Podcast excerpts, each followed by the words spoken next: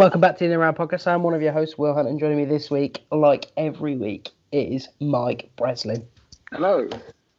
and Dangerous Dave. I was trying to think of a nickname and then I was like, oh, fuck I it. will. Bottled it. well, there's plenty of nicknames that aren't fit for the pod, so I was just trying to find one that was. And we're, I've set No, you've already named some of the ones that weren't suitable well, so you know how it goes, mate. Nah, nah, nah, nah, nah. All right. Dave, do you want to tell the viewers why you're wearing a frilly col- colour? Right. Firstly, no one can see this. It's literally just an old gym top that's like a breathable red t-shirt with some black lines on it. That's all it is. And Will's decided that it's frilly. I think I think Will needs to He's Google got- what frills are. It's, uh, personally. it's, uh, ladies and gentlemen, I'll, uh, I'll describe it for you. He no, looks you like won't, because you're gonna be totally false. he looks like Sir Francis Drake. I Oh, can't dear. believe this. We'll put this episode on YouTube, Dave, shall we? usually I get usually I get abused for what I say, which is fair, but people can't even see how I look or what I'm wearing, and here we are. We'll put it up with the uh, with the No, podcast we won't week. because the frills will get the Shakespeare Societies onto me apparently. Oh, No dear. part in that. No part in Right that. now, How am I feeling? Yeah, great. Well, until you accuse me of wearing frills. Cheers. Nice Yeah, one. I'm crying now. yeah, you are known for your no frills approach, which is why I was surprised. Um, here's a segue for you. Um, Francis Drake was playing, uh, I think, croquet when they found out about the Spanish Armada. But we're not talking about that sport. We're talking about football this week. oh God, it's it's bad. Um, anyway, what are we talking about this week? Well, um, week three of the Premier League. So um, we thought we'd come back to you with some um, some just some measured take, and then um, we sat on it a bit more and thought, nah, let's just recklessly speculate and overreact for everything. So um, on this episode, you're going to hear a lot about uh, why Chelsea are the worst team in the league, why Man, Man United are frauds, why Pep Guardiola is going to be sacked within the year. Um, we're going to tell you why Leicester are going to win the league, and then Mike's going to rant for about 25 minutes about a handball. Um, so, full episode, lads. Um, I guess there's no other place to start with really than to talk about the issue that's been dominating certainly the opening of the Premier League, and I, in particular, I didn't feel like you could move for this weekend without a discussion of the handball rules. Mike, do you want to start us off? Um, you were annoyed last week. Why are you even more annoyed now? I mean, it's just well, this week we've managed to get one where the guy's not even looking at the ball. So we've managed to upgrade on last week's, which I thought were bad enough as it was. So for those those who haven't seen the game, um, in the Spurs game, um, Eric Dier was uh, a late penalty was given, and Eric Dier wasn't even looking at the ball, but the ball hit his outstretched arm, and the referee decided to give it. Um, if you haven't seen it, go and look at it because, um, yeah, it's interesting certainly. Um, but go on, Brez. Yeah, I'm not sure how you couldn't have seen it by now. If you've got a Twitter account, it, it's been plastered. But there you go. Sounds like Dave. yeah, so I guess it was. I guess mainly there was there's three controversial handballs I'd say this weekend. The 1st Mhm. one was was Maupay against United in the tenth minute of added time. Um, the incident happened before the ref blew the whistle. Mm-hmm. blew the whistle for full time, and then with all the United protests and VAR told him to have a look at it, get gives the penalty after the whistle had gone. I guess this is probably the most handball of the three of them. Yeah. We'll come Um, back to the referee afterwards. yeah. Um, my main, I guess, issue, I don't know if it's an issue, is that it was he blew the whistle for full time. So to me, that's that's the end of the game. Mm-hmm. uh, apparently because the incident happened before he'd blown the whistle, it meant that they could still look at it. I don't know if you guys remember there was one in Germany where the, the players had gone down the tunnel for half time and then they all had to Yeah. traipse back out for a penalty that was given 'cause- with on VAR. Yeah. So it appears that that is the case. They can actually do that. I just Um, felt bad for Brighton too. Yeah, let's come back to that. Let's stick with the pens though, because um, Yeah. the second one with the ward, Roy Hodgson. Well, there was the second one in the Everton Palace game um, Ward was penalised for a ball that was headed at him from really close range. It was quite harsh. He's he's in a great position defensively. If you're a Mhm. defender, he's he's doing exactly what he should be doing, Mm. and it just hits him.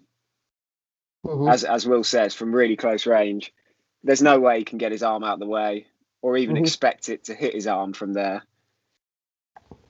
Yeah, that Um, one's just brutal, man. I, th- I think Roy Hodgson probably um, had the not sort of he had a much shared um, clip on social media where he said, "For me, handball there has to be some element of intent, um, and we shouldn't be looking at the ones we are looking at."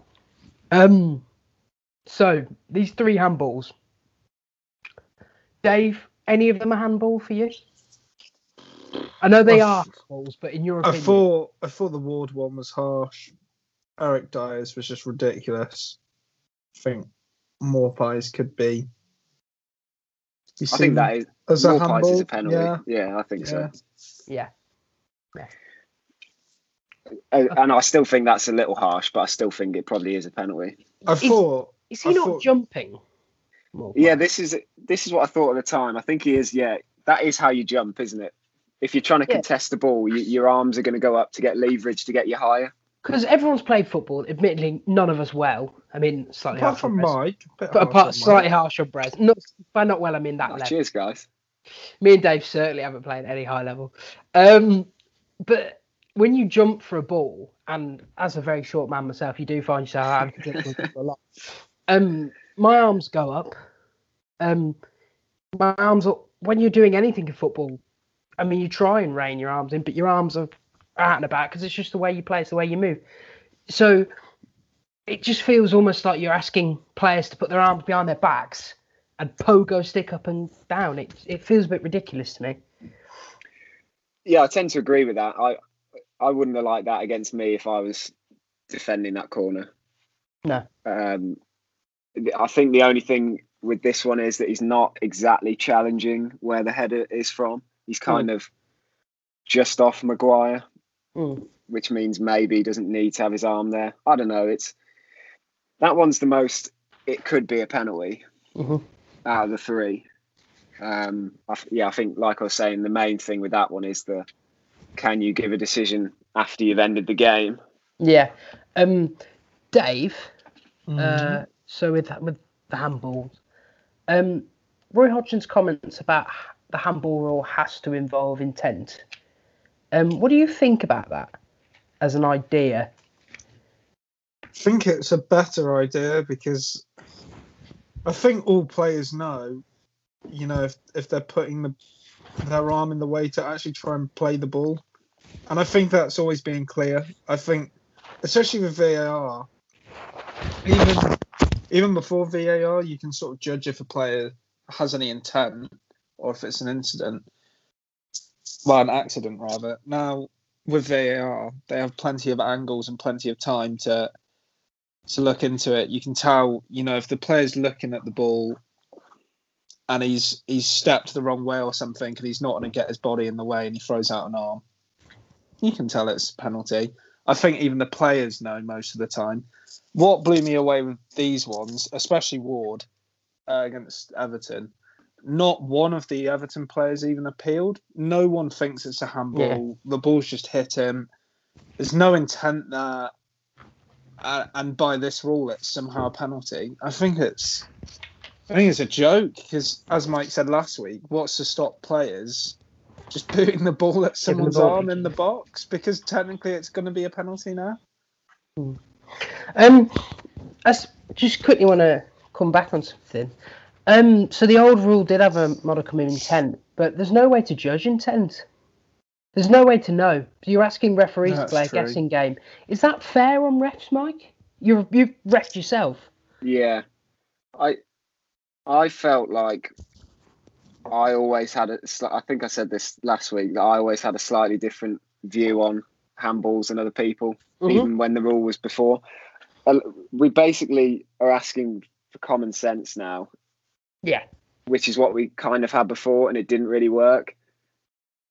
If I don't Mhm. think so, now we've ended up here where it's obvious what a handball is, Yeah. because it's just whenever it hits your arm, if you're a defender in the box, it's a penalty.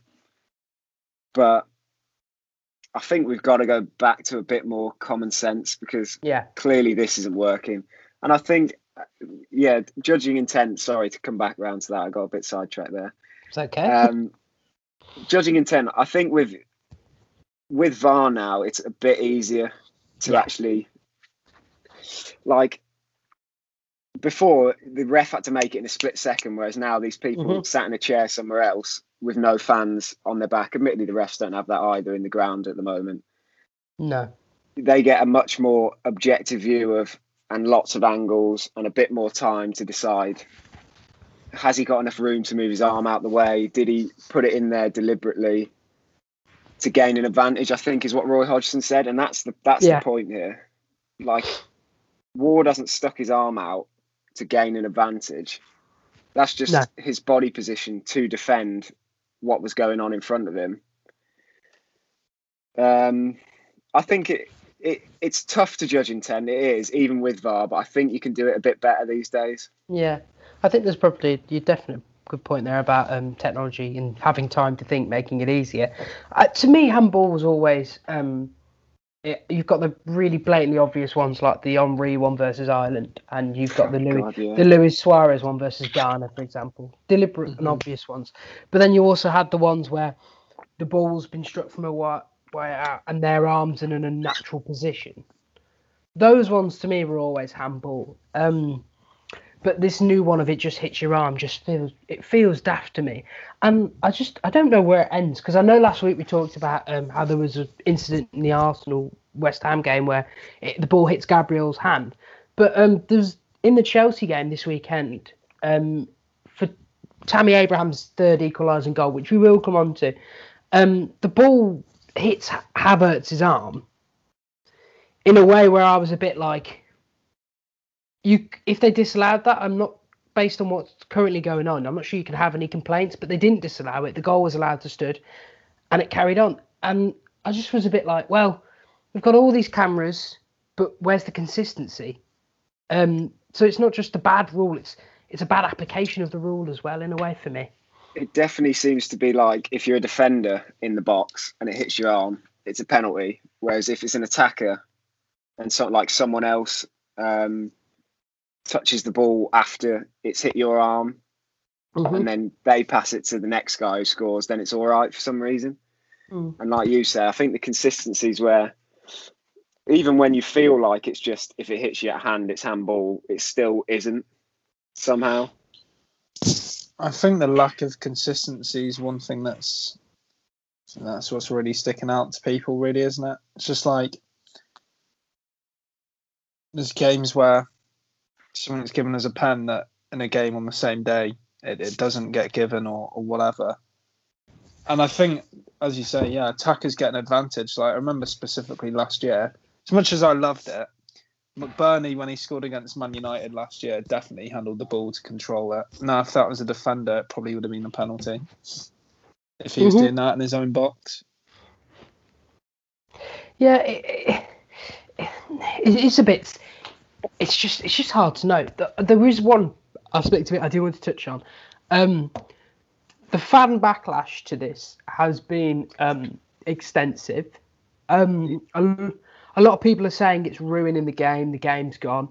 Um, the game's never really able to be gone because it's in a constant state of flux. So that's a pretty ridiculous statement. But for the two of you, um, is this has this ruined the Premier League for you in the opening weeks? Because it's more goals than we've ever seen before. Like last week was the highest scoring game week I think in donkey's years. I've, yeah, so uh, I'll I'll tell you what I think. I think yeah, I did tweet on our account that the game had gone for me while this rule is in effect. Uh, it is totally ruining my enjoyment of football as a sport. Uh-huh. However, as an entertainment product, I, I it's hard to find things you. VAR and these handballs are throwing up things that I've never seen before. I've Mhm. never seen a game ended and then it being brought back out for a penalty, like at Brighton. I've never late drama at Spurs as well with the Dier one. Mhm. It creates just carnage. Things are happening that we have not seen before, which, to be fair, is quite interesting. But it's just not the game of football that I enjoy watching No. myself. Just because the I just find these decisions just so stupid. Yeah, it's a fair point. Dave, for you? Yeah, I find it sort of irritating, really. Um, I get the entertainment value for sure. There's more goals. I like VAR is a tough one for me. I think saying the game's gone is ridiculous because, as you say, it's always changing. Um, I like the fact that VAR does things that is that are good that aren't talked about enough, just like Mhm. overturning penalties or even goals where someone's infringed on play, whatever, that definitely wouldn't have been spotted before. I think the main thing for me with VAR is that no one really celebrates goals until it's been checked by VAR. Like you don't know if it's a goal until everyone knows there's no point celebrating until it's been checked. You, And that that annoys me. I'm not saying it's wrong. It just personally annoys me that that's the case. Like it was so refreshing to watch That- Tottenham Chelsea in the Carabao, and what, They- nothing was refreshing about that game. well, that was okay, not a good what game. was That was- refreshing? What was Just because we were in the pub, Dave, it was Yeah, not no, I refreshing. also, I also, I also, I also just quickly, Dave, um, come back to you. I just want to go back to Smith. I think the whole, like, the whole nobody celebrates a goal is so blown out of proportion. I've, I was in, I've seen countless games of football where VAR's been involved the year before, before we were all locked down, and people were celebrating goals left, right, and centre. And then maybe, yeah, there was the ooh as they decided whether or not it's given. People were still celebrating goals when it flew in the back of the net, unless it was obviously offside. It, it's one of the most. I just think that's. I think yeah, maybe there's the odd occasion where people are like, oh, I think that could be off. I'm not going to celebrate. But for the most part, I don't think anyone in the grounds is not celebrating the goal. Maybe maybe people at home. I are. hope no one in the ground celebrating. No, but will. when they when they are in, when they are in the ground, um, maybe people at home are going, "Oh, well, we're not celebrating." But to be honest, if you if you're leaping around your living room, um, for a goal, I mean, it's not. It doesn't matter as long as it's okay in the ground because at the end of the day, it's a, it's a, it's four fans in the ground. The game, you know what I mean? I just I think it's so blown out of proportion about VAR. But anyway, back to the handball, not VAR. Is the handball ruining the sport for you, Dave? Uh, it's yeah, I guess mainly because it's not been ruled consistently. I do just think it's ridiculous that you know the in some of these cases that we've seen in recent weeks, the players, you know, there's no malice, there's no malice in it at all, or even any intent. It doesn't seem. I think it's hard to say if the handball rules ruining the game. It's more, I just think the decisions are unfair. They just seem unfair, and it's even more unfair that there's no consistency with it. So, if every handball like that was just given as a penalty, yeah, might you might not agree with it, but at least as everyone's in the same boat. But we Yeah. keep seeing ones where it isn't given, uh, and on the same day or even in the same game, something pretty much exactly the same that's given as a penalty. So it's more how it's been enforced. I, I guess is what really grinds my gears with it. Mm-hmm. Yeah, I think that's a good point. Um, I think there was quite a few interesting comments over the weekend, um, just about, like you said, Dave, about VAR in general and how this has brought up another system. And it's just like every time you see, like Gary Lineker is a hugely intelligent man who probably knows who knows way more about football than I ever will. But every time I see him complaining about VAR, I think, I think, I think, uh, Gary, I've watched you for twenty odd years on Match of the Day, lam- lamenting the fact that there were all these. Oh, is this a penalty? Oh, I feel like they've been cheated out of the game. So, and now we've got a reliable system that's being let down by the rules, and everyone seems a bit upset. Um, let's try and move away from the handball, but let's actually. Well, no, I just on, wanted to quickly say that I think the Premier League are have, uh, were having a meeting about this, and I think they're going to be relaxing the uh, how outrageously stupid some of the decisions are. So it sh- hopefully will be a bit better next weekend. Yeah, hopefully. But th- that's one of those ideas that's, that sounds really good in principle, but it, I'd love to know what instructions they're giving to the referees because the referees are put in a tough spot of how's lenient's too lenient. Like, yeah, yeah. Is John Moss more lenient than Anthony Taylor? I'm I mean- also Probably Anthony Taylor. I'm not sure how wise changing a rule when a season started is, just for the fact that, say, a team that's been affected by a decision, uh, they miss out on a European place or even get relegated by a point, small margins, and they're like, well, if this rule was how it was the rest of the season at the start, we would have picked up a point here or three points. I don't. I don't think Roy Roy Hodgson will care if they change the rule for next weekend. I think weekend. I think with three week, Even Steve Bruce, to be fair, I think it might be Yeah, in might be favour and it, it benefited his team and he wasn't happy with it. So that says all you need to know, really. I think there's an interesting point about competition there, like we talked about after the lockdown yeah. finished. Um, I think the difference here is uh, it's only three games, um, and I think the easy way to suit this is to go to the Premier League clubs and say, all of you, how many of you want to change this? And all of twenty will go. I think yeah. all want to change go, it. Yeah. Yeah. So I think I think this is one of those situations where I don't think anyone is going to be too upset. Although yeah, I agree. hopefully Sheffield United don't get relegated because we know they're particularly litigious about relegations. I Um, just wanted to yeah finish that on a more positive note. So hopefully next week we won't have to talk about this. Yeah, no, football's dead. We'll be back on it next week. Um, let's actually talk about one of the games in which the handball was in. Um, and we're going. If you're playing in and around podcast bingo, um, here's your Brighton one chalked off because we're going to talk about Brighton. Um, Brighton, like you mentioned, Mike, lost to Man United um, three two. Um, absolute miscarriage of justice. Um, the second time I've seen Brighton involved in the miscarriage of justice this season, where they absolutely were the way better team. They were they were better than Chelsea opening week, and then they were better than United here. They looked really good. Um, what do you think of Brighton first? Brighton were fantastic, really, really good. Um, the only thing missing, I guess, was a couple of the shots that hit the woodwork going in the goal. They hit the woodwork five times. Trossard with a hat, perfect hat trick, crossbar, both posts. Yeah. Unreal.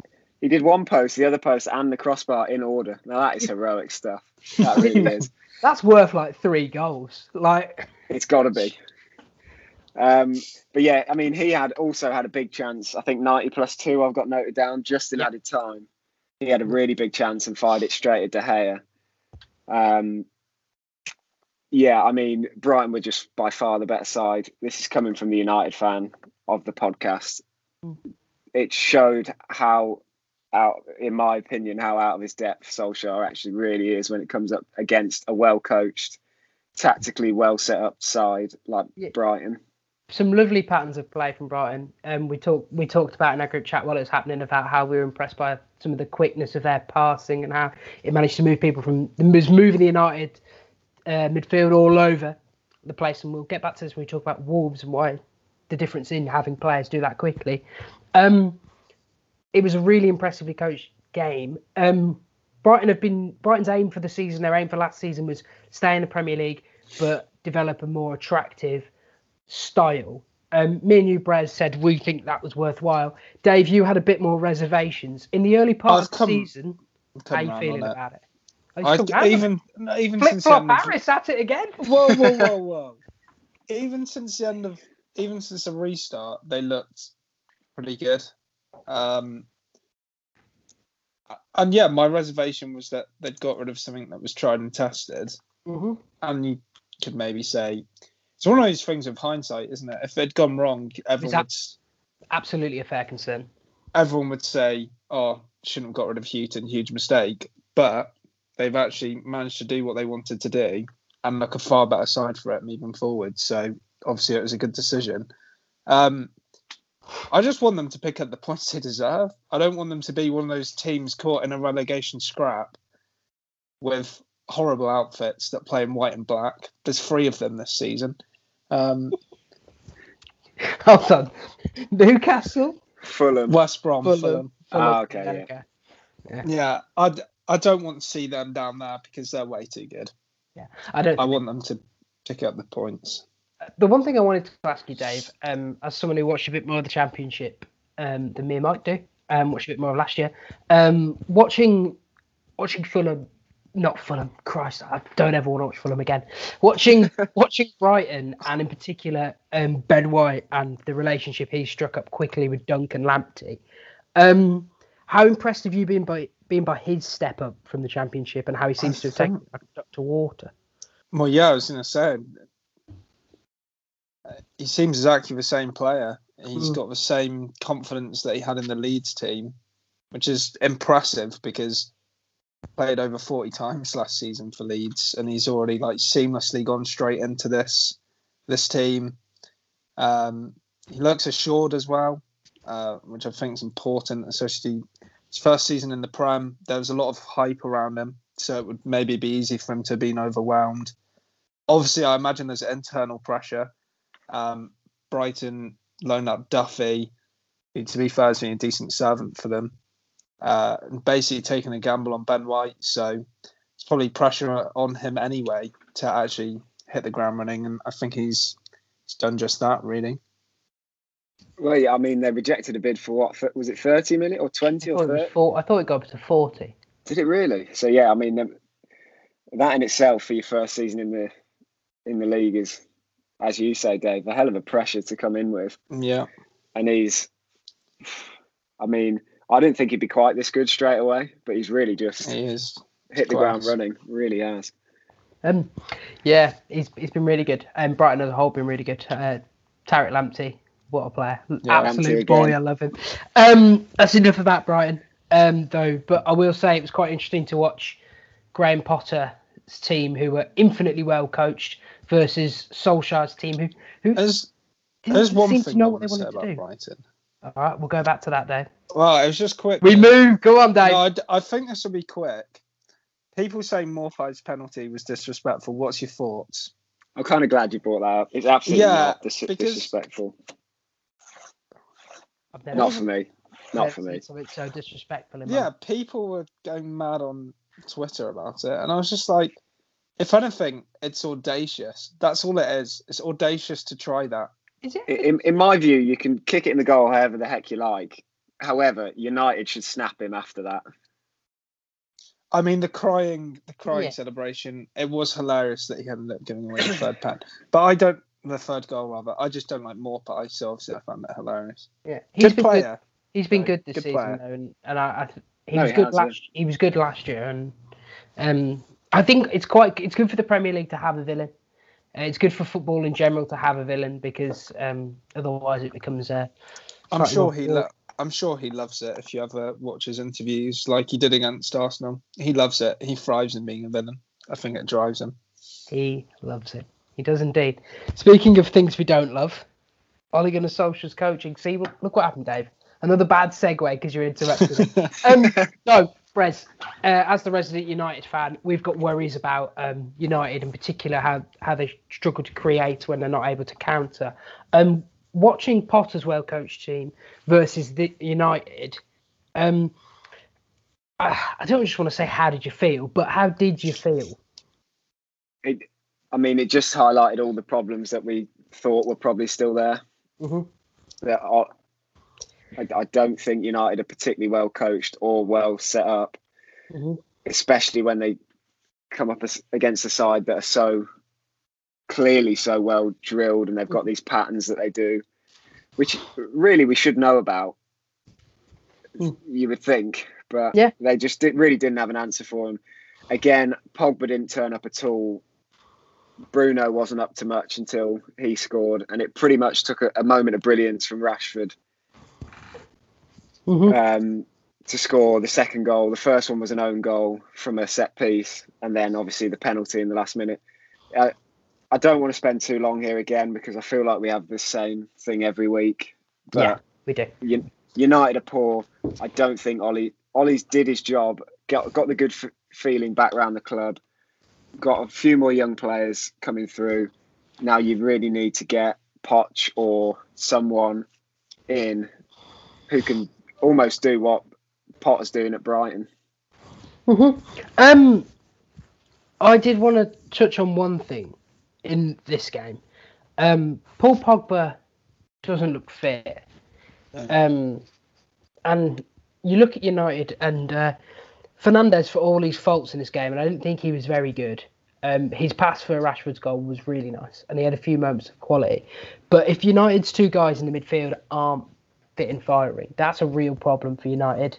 Um, so it's up to them to get Pogba back as fit as possible.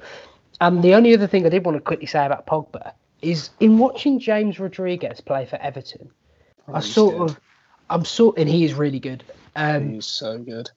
I'm sort of getting a bit, and I get ever angrier with Man United because I think Paul Pogba, um, when he came to United, was obviously incredibly talented, and we've seen him be incredibly talented in uh, with France. And the reason I bring up the parallel of um, Rodriguez is Rodriguez doesn't run, he doesn't Not track back, he doesn't do any of that. However, what Ancelotti did was he surrounded him with ball winners and hard-working players like Richarlison apparently did. Um, He works hard, well. takes all the kicks. Um, and because he's covering for his deficiencies, um, James Rodriguez is allowed to thrive. And I was just I was trying to think back to Pogba's midfield partners at United, and I've, I don't think he's ever really been put in a position to succeed like he was put in the No. position to succeed in that Juventus midfield. And I just think I've always been a bit harsh on him, when in reality it's just United's midfield has been a mess for years, and I'm not sure it's even fixed now with Fernandes. Dave. Just going to say the France midfield in the 2018 World Cup showed what Pogba can do if he has reliable players. I mean, you're not going to get Kante and Matuidi in the same club as him, but No, they did the jobs that people need to be doing to allow Pogba to play his game. And as you say, Man United have never had the players in position to let him do that. That- I don't think. I- yeah, I think you're right. It's just it just is emblematic of the problems at the club, particularly since the in on the recruitment side of things as much as the coaching. Um, so I just I just thought it was interesting for that parallel. Um, I'd ask you to talk, Brez, but then we'd probably lose 15 minutes on why Paul Pogba's a fraud. No, no, I'll just I'll just quickly say that there's still no director of football at United, and that is a huge issue. Yes, yes, it is. Um, speaking of the Ev, Everton, James Rodriguez, Carlo's boys. Um, I think it's only fair we touch on them quickly. Um, they've uh, they got another win. This one perhaps a slightly uh, tougher out for them uh, against a Palace side who are flying high. Dave, um, take a few seconds to talk about Rodriguez.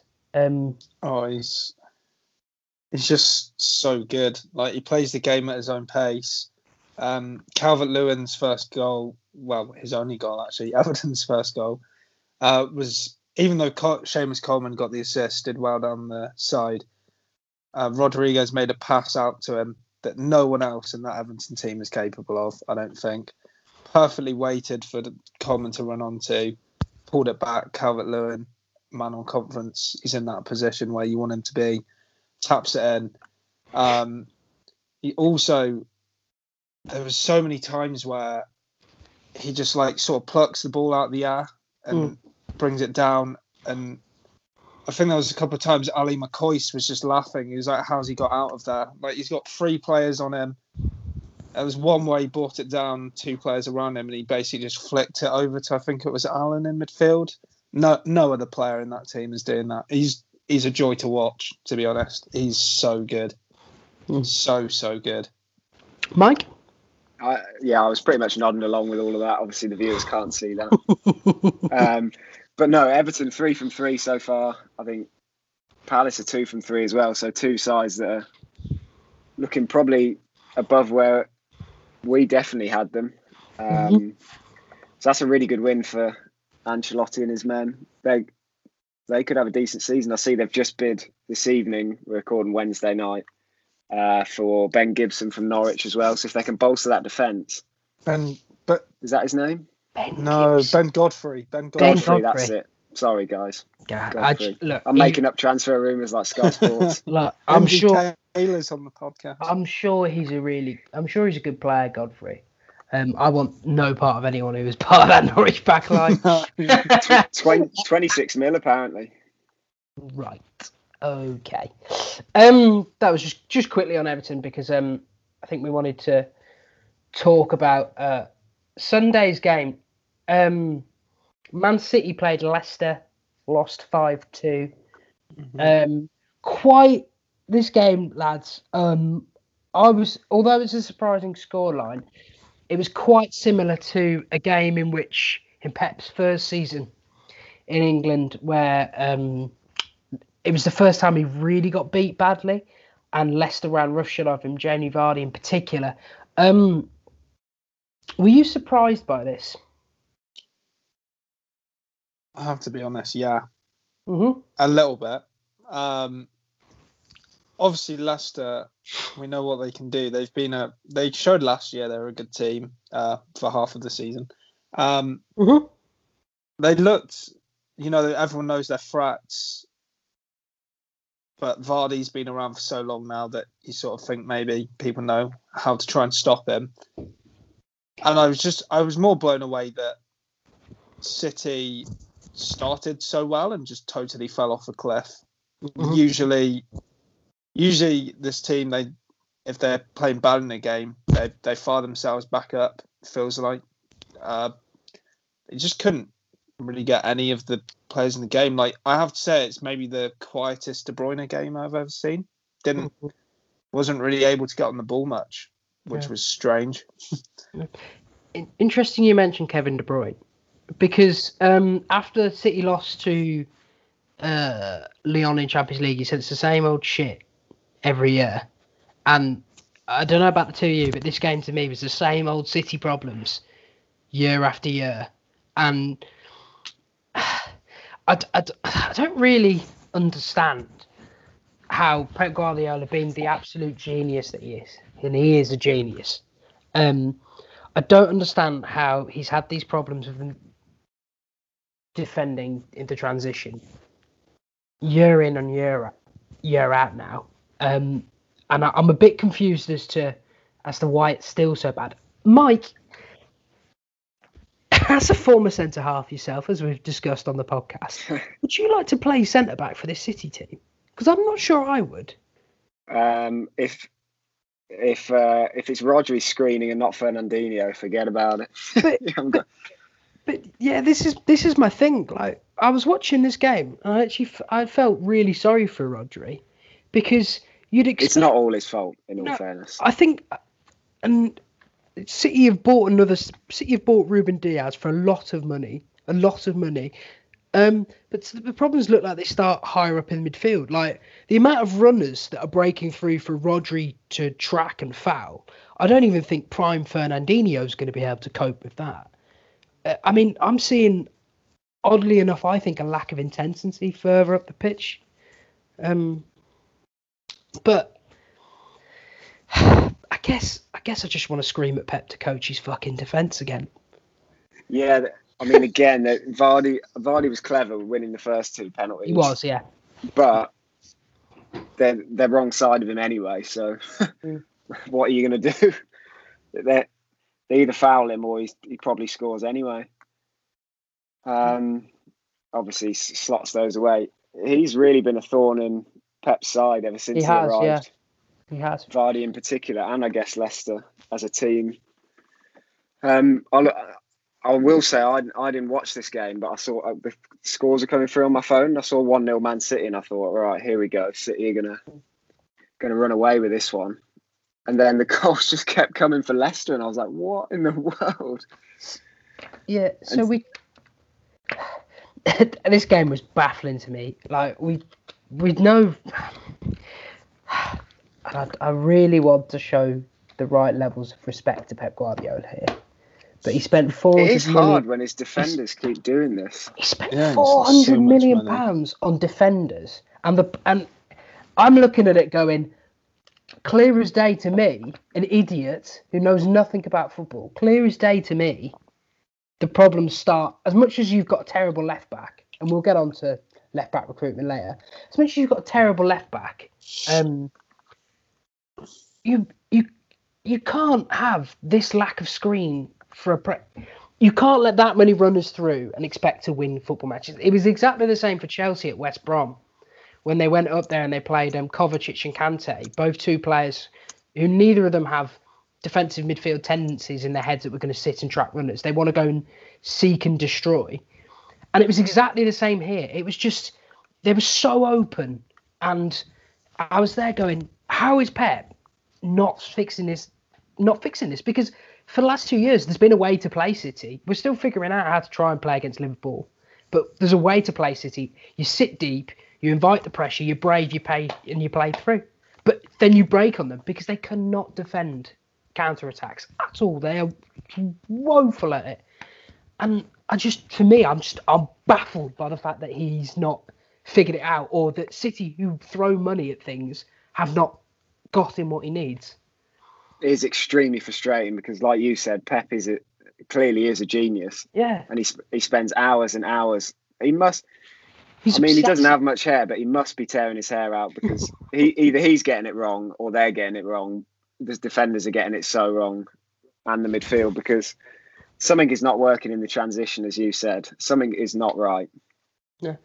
I mean, fair play. I've never seen Rúben Dias play, but they did desperately need another centre half.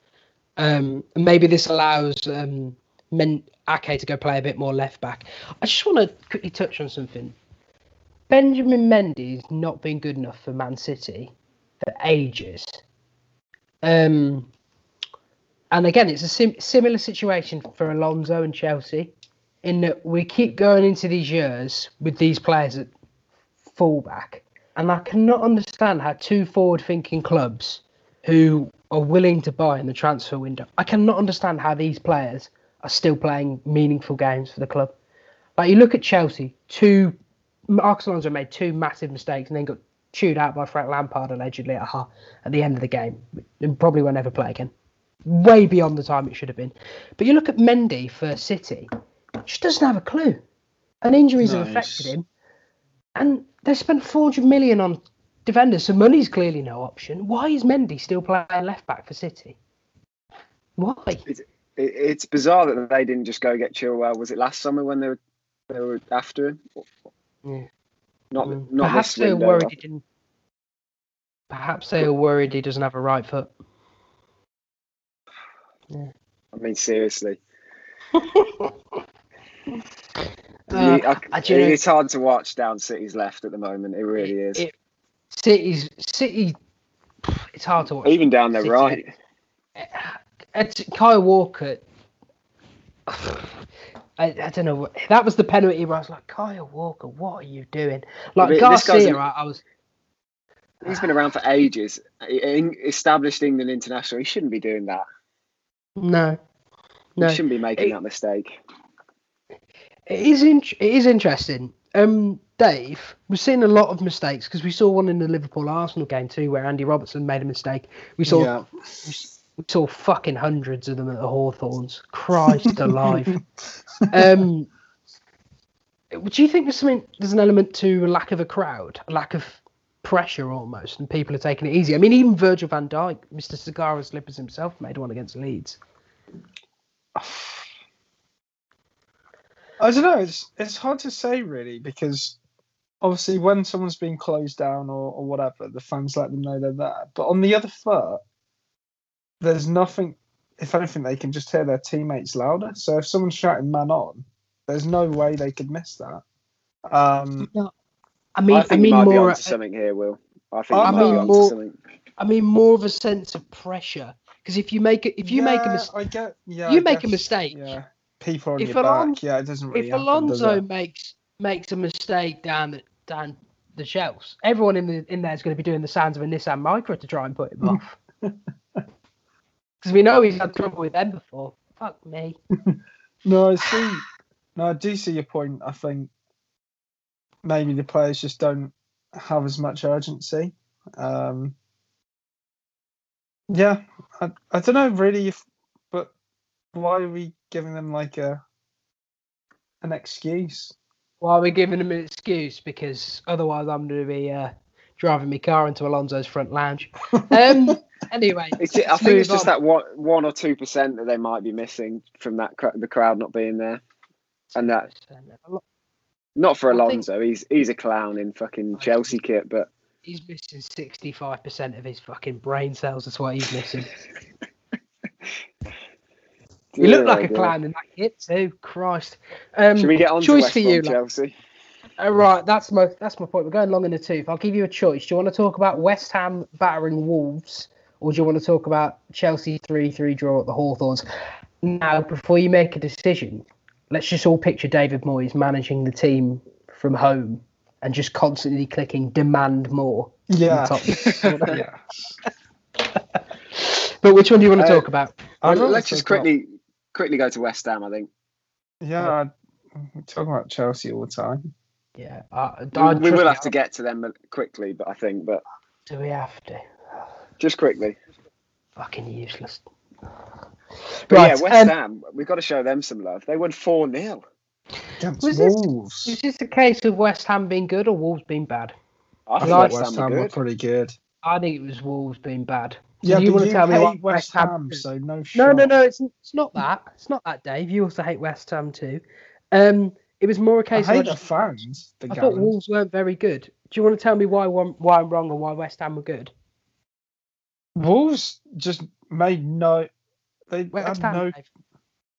You just said, "Tell me why Wolves are what?" Sorry, you said, "Tell me I said- why Wolves were bad." You tell me why West Ham are bad. Why West Ham were West good. Ham and were I'll tell you why Wolves were. Okay, fine. I mean, I have comments on why Wolves were bad, but I don't think that's solely. We'll come on to that later. Come on to All that right. later. I thought West Ham, for once, and a team that's been shipping goals for what seems like forever, they looked really well coached.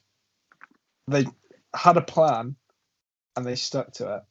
They like basically all they did was sit behind the ball and look Mhm. to break, but they actually had discipline for once. Declan Rice was really good in midfield. He was Yeah. constantly clearing up. And as you say, City have a lack of one. He was really shielding his back line. If there was anything between midfield and defence, he was there. Um, They also looked at the back pretty settled, which I don't think I've even thought of in a West Ham back four for what feels like a good two or three years. They were pretty calm on the ball, which is strange when Adama Traore is charging at you. To be fair, I'd be, I'd be scared. Yeah, I'd just Um, let him cross. Because yeah, because more often than not, he's put out for a throw in. It's pretty much what Luke Shaw does at left back for United, just lets him cross. Highest paid left back in the world, by the way. I also thought West Ham were just good going forward. Um, they always had bodies in the box, which definitely we've seen a lack of. Usually it's just Antonio isolated, but Souček was getting in there, Bowen obviously. Um, even good player, Lanzini, yeah, Lanzini, I, I'm sure he had a horrid miss as well. But they are actually getting in all the right areas, and when they broke, they were just fast. They knew what they were doing. What I'm saying is, Alan Irvine's been technically in charge for two games, and they've won both. Get get him in. Five I one think, and I four. think he's already in, isn't Mate, five one and four nil are the get the scores. He's got a nine one aggregate. Just get rid of Moyes. Bring in Irvine. Okay. That is a dreadful Um, take. Oh, it's, it's just Uh, a joke, guys. It's just a West joke. Ham, West Ham were fine. Um, they broke well, as you said, and Rice was really good. Um, they were helped massively by Wolves being impotent in attack and being setup in a way which made them absolutely unable to defend. And it, I mean, their midfield, like you were watching them, and they were. João Moutinho, I would love to see his pass map because it felt like he was going side to side. It, it felt like he was playing rugby, and because him and Neves weren't Neves and let's be honest, they couldn't get anything going. It kept going out wide. It was rinse and repeat. Neto and Traore couldn't create anything, but because there was no invention from Neves and Moutinho, the West Ham, well, the West Ham, the, two lines of their team, all they had to do was hold hands and play ringa ringa fucking roses because it was so easy for them. So easy for them. I wasn't even convinced they played that. I didn't even think they played particularly well. I was just sat there going, he's literally passing side to side, and he's just Declan Rice is just going like walking along like Pingu, just from side to side. It was it was so easy for them. I then you wish the viewers you wa- could have seen that. Well, and then you watched and then you watched it the other way because Wolves pressed their full their wing back so high. Um, you whenever they lost the ball from one of Neves's unimaginative, unimaginative passes or one of Neto's mishit crosses, the ball would come back to them, and they basically have a three on three, and all those all the centre backs were just getting pulled out wide into places they do not want to be. They was getting no protection from the midfield, and everyone was that end of the pitch when they needed to be this end of the pitch, and it just felt like it felt like if they're not performing at that high level in the middle, Wolves are so easy to beat, so easy to beat. And you watch City do it in the first game of the season as well. And admittedly, that's two diff. That's a much. That's a massive gap in the talent level from going from De Bruyne and Foden finding space in between the lines to Jarrod Bowen doing it. If I mean, um, no offense to Jarrod Bowen, he was excellent in this game, but there's a difference between the player player of the year De Bruyne doing it. You're not worried at that point. You're like, oh, it just happens. But if it's consistently happening to you, it's it's a real worry.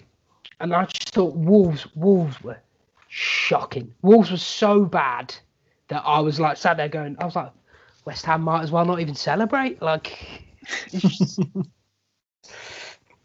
I don't know, Brez. Well, I thought West Ham were played a lot better at Arsenal last week, um, and this week, yeah. I mean, Wolves may not have had the best game, but I think West Ham were partly to blame for that. They were they were a lot better. Obviously, didn't have much of the ball, but what what they did have, yeah, Bowen, etc. Going forward, it, it is funny that Moyes isn't in the dugout for these games, isn't it? it is quite amusing. I, I, I hope he's well and all that, but it is funny that the good results are happening now. He's not there. Mm. But yeah, no, I. It it's it certainly wasn't a result I expected, particularly not by this scoreline. Oddly enough, watching um watching Wolves felt a bit like um uh Moyes' Man United. Tons of meaningless possession against a relegation candidate. Um, yeah, it was Dreadful to terrible. watch. Yeah, so let's end the podcast there and let's not talk about the Hawthorns. Um, yeah, we all all right? We all agreed with that? Yeah. I don't care about talking about Well, it. all I'm saying is you led to West Brom tweeting CR7 about Callum Robinson, and my head fell clean off. Yeah, right, I'll, I'll I'll do it quickly then. Um, Lampard got this dead wrong from the start. Um, he's a bit hurt by the fact he hasn't got his two main wingers fit, and he's a bit hurt he didn't have his left back fit. Um, they funneled Chelsea down the middle for the entire first half, waiting to pick them off. And because Chelsea were playing Mount wide, they had no width. You could instantly tell that West, West Brom, as soon as Callum came on, Callum Hudson-Odoi came on, they were in trouble because they had to do. He was pulling them all around the pitch. With Werner as your only natural wide player, a man who wants to come inside, just going to be funneled into one part of the pitch. And then to say you're worried about counter attacks and play a pivot of Kovacic and Kante, who, as I said, are seek and destroy ones, is stunningly inept. Stunningly inept, Lampard. So, but for all of that, for all of that, Chelsea had two clear cut chances in the first half one for Tammy, one for Werner, at 1 0 down, both of which go in. It's 2 1, and West Ham, West Ham, West Brom are sinking, sinking, sinking back. game. A shrinking set. so that being so they scored all three of their shots on target they had in the first thing and i'm not saying they were particularly difficult chances but they were all of chelsea's own making. Like alonso losing his man and then heading the ball back into the pitch. I've got no more to say about him. He's not good enough to be playing for chelsea.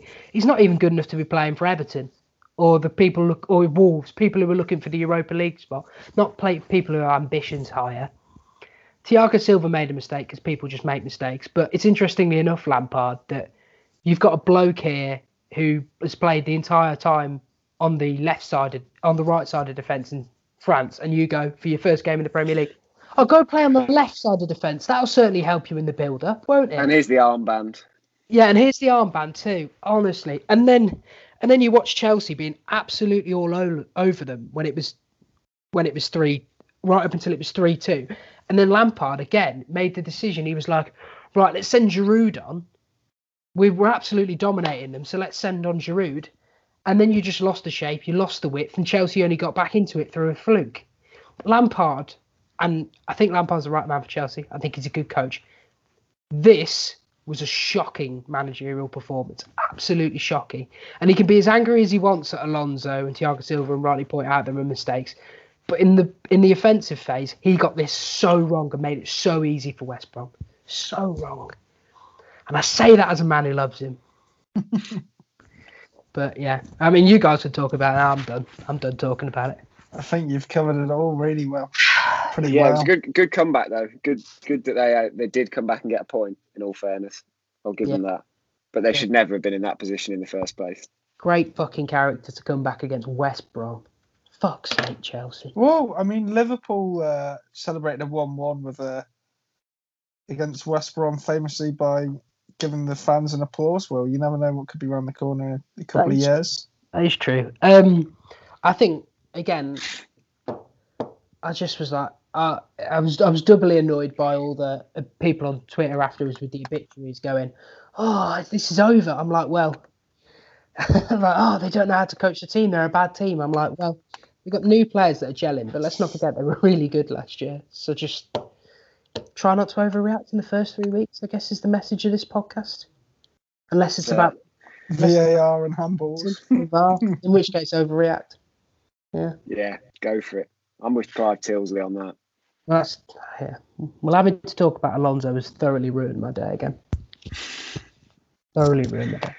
And on that bombshell. Hopefully the listeners enjoyed it. I don't think they will have. Well, at least, ladies and gentlemen, two Chelsea games, no clean sheets, but no Kepa. Um, although, let me tell you now, Kepa was sat on the bench and I watched him uh, watch Mendy almost drop a co- across, and I could almost see the little bit in the eye, the little twinkle, the little Kepa twinkle. um, but anyway, Dave, if the people want to, that'll do us for this week. Dave, if the people want to follow you, where can they follow you? Uh, at Dave Harris underscore 44. Yep. And um, if, ladies and gentlemen, if you do follow Dave there, please ask him why he was dressed as Sir Francis Drake. Oh, I knew you were going to bring up frills that aren't even real. and ask him about ask him This about is- ask him about his medieval, uh, not medieval, his um Renaissance reenactment where This is genuine slander. I feel like I'm going to have to tweet a picture of it. I think Uh. If this if this gets traffic of people atting Dave's frills, I will lit- literally tweet a picture of the shirt. Not me in it. No one wants to see that, but I'll just tweet a picture of the shirt if it comes to that. But then people will think you're lying. It's a different shirt. Yeah. We need you oh, in it. get up. No, Yeah. you don't. We need you in it and we need you holding up a newspaper like one of those kidnap victims. And get no, get your dad next to you. It could be like you're signing a contract No, that's too far. for in and around media. Who was yeah, right, okay. Who was signing Dave to a contract? Okay, right. Mike, if they want to follow you, where Uh, can yeah. follow you? Uh, at Mikey Breslin on Twitter if you want to follow me. And of course, go to Mike Breslin for all your thoughts on uh, famous South American strikers in the Premier League. Um, and you can follow me at Willhunt17, but please don't. Please instead follow us at In and Around Pod. Oh, almost went into the email. 41 episodes in, he's still making a mistake. Um, you can follow us on all the socials, including Pinterest at In and Around Pod. Um, if you've got any questions for us, please either send us them there or email us at inaroundpod at gmail.com. And as you should all hopefully know by now, um, we launched a website a few weeks ago. It's called inaroundmedia.com. You can go there to find um, more in-depth thoughts about um, football, really. Yeah, and let's talk about Dave's frills and other pond- podcast-related tangents. But um, currently up on the site is the usual Brez's bets. Um, Mike, you had a winner at the weekend. Did indeed. Got off the mark for the season, which is nice. In week two as well. I thought it would have taken till week 38. Um, you can also find, as mentioned, Dave's preview of the EFL along with what we learned this weekend. But also, you can find our awards predictions there, which is content that won't be coming on the podcast. So please go check it out there. Um, Mm. there's a there's a few hot takes in there, isn't there, Dave? Yeah, a couple will, a couple. Do you want to do you want to give a do you want to give a sneak preview of who you picked for manager of the year? The evergreen that is Roy Hodgson. Yeah. if you want to find out why Dave did that, please he- again head over to In and Around Media. Just watch him this season, that'll show you enough. Okay. Are you quite finished? I think it's good night. It's good night from William Shakespeare over there. Um, until next week, goodbye. Cheers. Cheers.